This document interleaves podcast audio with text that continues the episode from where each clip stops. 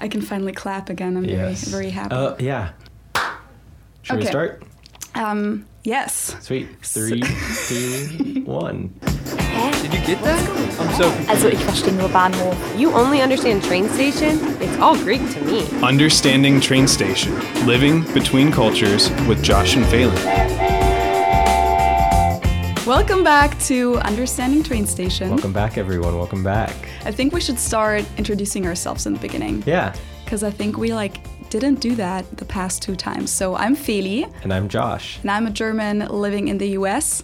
And I'm an American living in the U.S. That's my Who- go-to. who speaks German. German and has a decent amount of experience living in Germany. So Exactly. Welcome back to our podcast. We're very happy that you're with us again, and we have a little surprise because this is a mini episode. yeah, you may be wondering why uh, this isn't coming out on a Thursday, Mm-hmm. but rather before that. Yeah, it's not a regular episode, and the reason for that is that last time, our last episode, episode three on homes and um, household habits, was already pretty long. It was like an hour and a half. And if you thought that was long, um, you're totally wrong because we actually recorded for almost two hours. I feel like we have two camps in our listener group right now too. There are some who say that ben- under an hour is preferred, and then there are some who say you could speak for three hours and Right. it wouldn't get annoying. But um, we're trying to find a good middle point for Yeah. everyone. So we did cut some out of the last episode. Yeah, and not just some, like a pretty big chunk.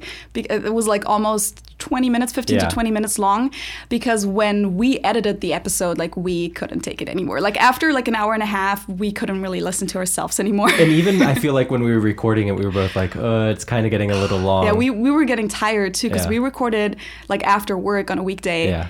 And when I was listening it listening back to it today, I realized like my speech was getting a little more slurred too. Like there were some things that I was messing up with pronunciation. So, I mean, nobody notices anyways because I mess things up Yeah. anyway. So but we thought that since we have that material and it was topics that there were topics that we were interested in talking about and thought that you guys might want to hear that we would come up with a mini episode for you guys to listen to.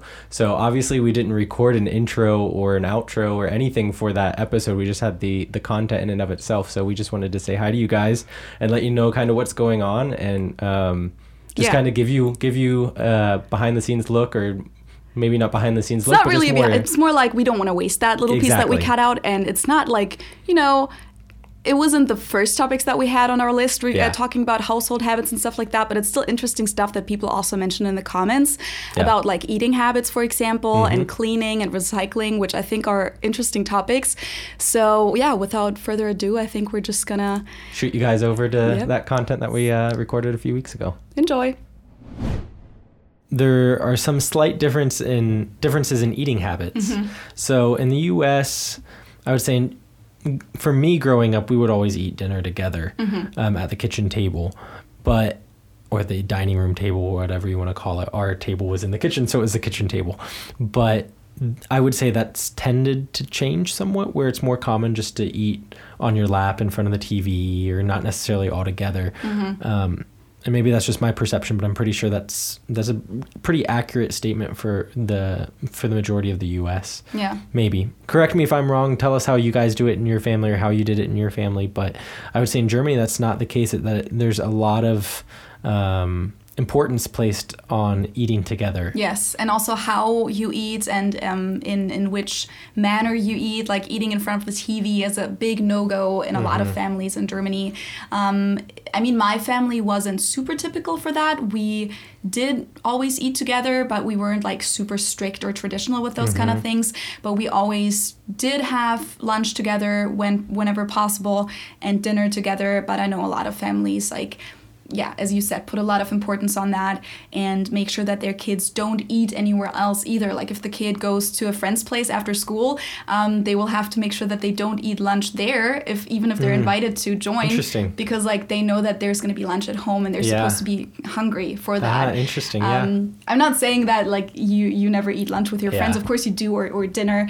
Um, but sometimes like it, it's just an important ritual kind of for German families to eat together and to properly cook cook, and that's just a big difference too by itself. That in Germany, most people, not only families, even just single people, um, usually make food themselves, and this doesn't even always include, you know, some fancy cooking, just like making a sandwich or whatever. Mm-hmm. Something Um, simple that you getting getting yourself. groceries and making the food out of those groceries is Whereas like here the in norm. the U.S., it's not. I of course people cook and you have home cooks who really enjoy it, but I, I would say that there's a lot more options in the U.S. and it's cheaper to eat out um, compared to Germany. So Yeah. what a lot of people end up doing, and I'm a culprit myself, is it's really simple to just go pick up some takeout for dinner and not have to worry about cooking Yeah. and going to the grocery store all of the time and.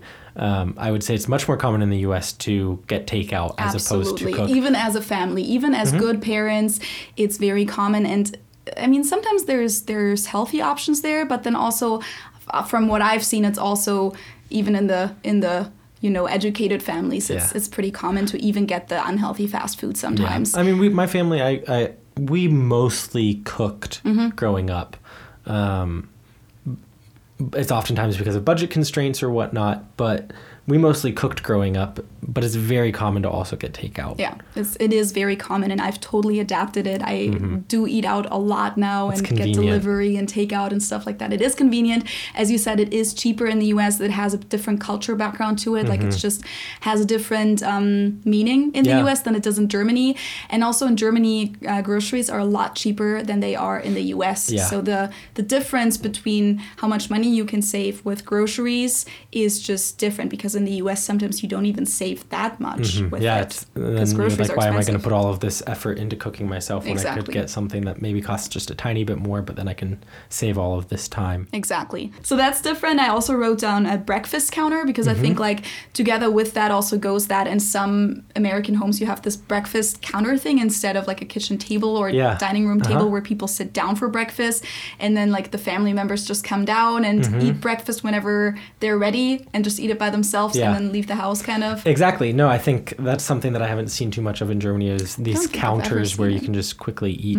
But you kind of mentioned this with breakfast. I think that's something that I really like about German culture is I Saturdays and Sundays to have breakfast together with everyone. So you'll have a night out with the friends and then you'll wake up in the morning and everyone eats breakfast together. You have fresh roll bread rolls and you have various cold cuts and Yeah. cheeses and jams and jellies and it's, it's just a really nice experience that everyone sits down together has their coffee talks about what they're going to do the, for the weekend or for the day it's just kind of like a sacred moment where everyone just spends together Like a so, ritual. yeah, again, a ritual. of. Someone will, someone will read the newspaper. Oftentimes, yeah, there'll just be a newspaper sitting on the table that people will pass around. Yeah. Um, I haven't experienced that too much in the U.S. Yeah. I, we have Saturday morning breakfasts oftentimes. Like I grew up every once in a while going to my grandparents for like my grandma would always make French toast Mm-hmm. or make pancakes, um, but that was more of a special event, not a weekly thing that would take place. Yeah. I mean, of course, it's different in Germany from family to family, but I would say that the whole eating together um, is a little bit more important still than it is in the US. Um, Oh, and then one more thing that I wrote down was no disposable dishes, and I've, I've mentioned that so many times in my videos, so all my viewers know that I'm I'm very picky with that topic. But um, even in the good families, and I mean good families is kind of like a, a weird term, but you know like middle class, upper class families, um, it is a lot more common and a lot more accepted than it is in German families to use disposable dishes. Like for example, when you do get takeout, that Yeah. you just eat from the takeout containers. Some people will even use the plastic forks or whatever comes Yeah. with it. Um, and even for other events like a barbecue or some kind of bigger dinner that they invite people to, sometimes um, there will just be plastic or Oh, it's very common. It's Yeah. very common. If you're gonna have a decent amount of people over, you'll say, "Oh, let's just use the disposable disposable dishes because it's easier and faster." Even though you have a dishwasher, Yeah. um, people just say it's more convenient. But I know people who just normally during the week, if they don't feel like doing dishes, they'll just eat off I of know. disposable, um, disposable. What's the word I'm looking for? They'll eat off Plates? of disposable plates Yeah. and use dispos- disposable silverware. Yeah, and it's it's so weird to Germans because first of all, I personally the don't see yeah I don't see the um, advantage of it because you still I mean, if you have a dishwasher, you don't have to do the dishes anyway. So what's the point? And I think Germans, there again is like kind of the term of, I guess, Gemütlichkeit or just like the we The like we like to yeah we like to um, celebrieren. It's not celebrate, but we kind of like to make it this whole Yeah, you make it an experience. You really want to. Yeah, yeah, you, to it's eat. A, yeah. And we don't want to eat from plastic plates because it ruins the experience. Yeah. It's not as nice. It's not um, Like I said- valuing the food as much and the flavor. Germans are particular. we are. but I also like this this whole thing about eating though is a European thing Yeah. in general. Like Italian and French people are even more particular with eating um, than Germans are. Like they will even say that Germans are slobs with that. But compared to Americans, we are yeah. we we really um, pay a lot of attention Mm-hmm. to how people eat, and we want to eat in a certain way. Yeah, you value etiquette and you value the experience as yes, a whole. exactly. And I think that leads well into this this one of our last few topics, Mm-hmm. which is the topic of uh, trash separation or garbage separation. it's big in Germany. So here in the U.S., oftentimes you will have a trash can and a recycling bin, Mm-hmm. and that's it. So everything that's trash, and oftentimes lots of things that are recyclable, end up in the trash can, and that just goes to the dump. Where you also have then the recycling bin, where if you think th- if you think something's recyclable, you'll just toss it in there. I mean, there's rules usually There from city to city or county to county. But I know a lot of people don't know those No, rules, so yeah. they just toss stuff that they think is recyclable Yeah, in there. and to me, it was a culture shock that there's only one recycling bin because Exactly. in Germany we separate everything. So I was like, how how does it make sense to put the glass with the plastic and and the cans and everything in one container? I mean, exactly. so I'm that's what I was going to get to was that the in the US you have one recycling bin and that goes to a processing plant where they separate it for you. Whereas in Germany, you have lots of little receptacles in your house where you have your um, biomüll, Organic. you have your organic waste, you have your glass waste, and oftentimes you have to separate your glasses based off of what color, they are. So brown glass, white gra- glass, or green glass. Yes. Mm-hmm. Then you have your plastics, and then you have your paper. Am I missing anything? Yeah, like metal or al- alumin- aluminum. Is Aluminum, in? American English, aluminum, Aluminum. aluminium in the rest of the world. Um, see, I'm not even honestly 100% sure if it's only aluminum or what it is exactly, but I, we put like all kinds of like cans. Um, yeah, everything that's like metal Mm, that you mhm. have, like the the little cat food containers, for example, or you know, like a um, canned corn or something. Those kind of things. I was listening to the Easy German podcast the Mm-hmm. other day, and they had a good example of how crazy it can get. They were going through um, some of their, their trash that they had laying around, and they were talking about a CD. They wanted to get rid of Mm-hmm. a CD. So they had. They were good about it, and they took out the paper Yeah. and put the paper in the paper bin. then they took the plastic actual CD cover, then and put that in the plastic bin, and then they took the CD and put it in the metal bin. yeah, that's so funny. But yeah, I mean, there is discussions in Germany too whether that's really the way to go. Whether that, like, some people say that after you separate everything, they just throw it all back together in Yeah. the in the trash place, whatever it's called. Um, but it's definitely a thing like don't expect there to be one recycling bin in Germany because there will be different bins and also depending on the city that you're in the city will have different because like I, I think in Hamburg for example they have a trash can that gets picked up that's for plastic Mm-hmm. whereas in Munich we don't have that you have to bring your plastic to a certain place Okay, I was just going to mention that, especially with the glass, that Mm-hmm. You oftentimes that. you have it doesn't get picked up No. by a service. No. You have to take it to a, a, a community receptacle where you will then go and separate and toss your glasses into it. And it's kind of a fun experience just to hear the glass. Oh, and then of course they always empty the containers when they Mm-hmm. come with the big trucks and empty them. They always do it on like a Sunday at 6 a.m. or something. Well, I was going to say, I think maybe it's not everywhere in Germany, but I'm pretty sure that it's illegal to dispose of your glass, like put your glass in those containers during certain hours. Yeah, but then th- that's when they come and they Yeah, officially. they don't. They do what they want.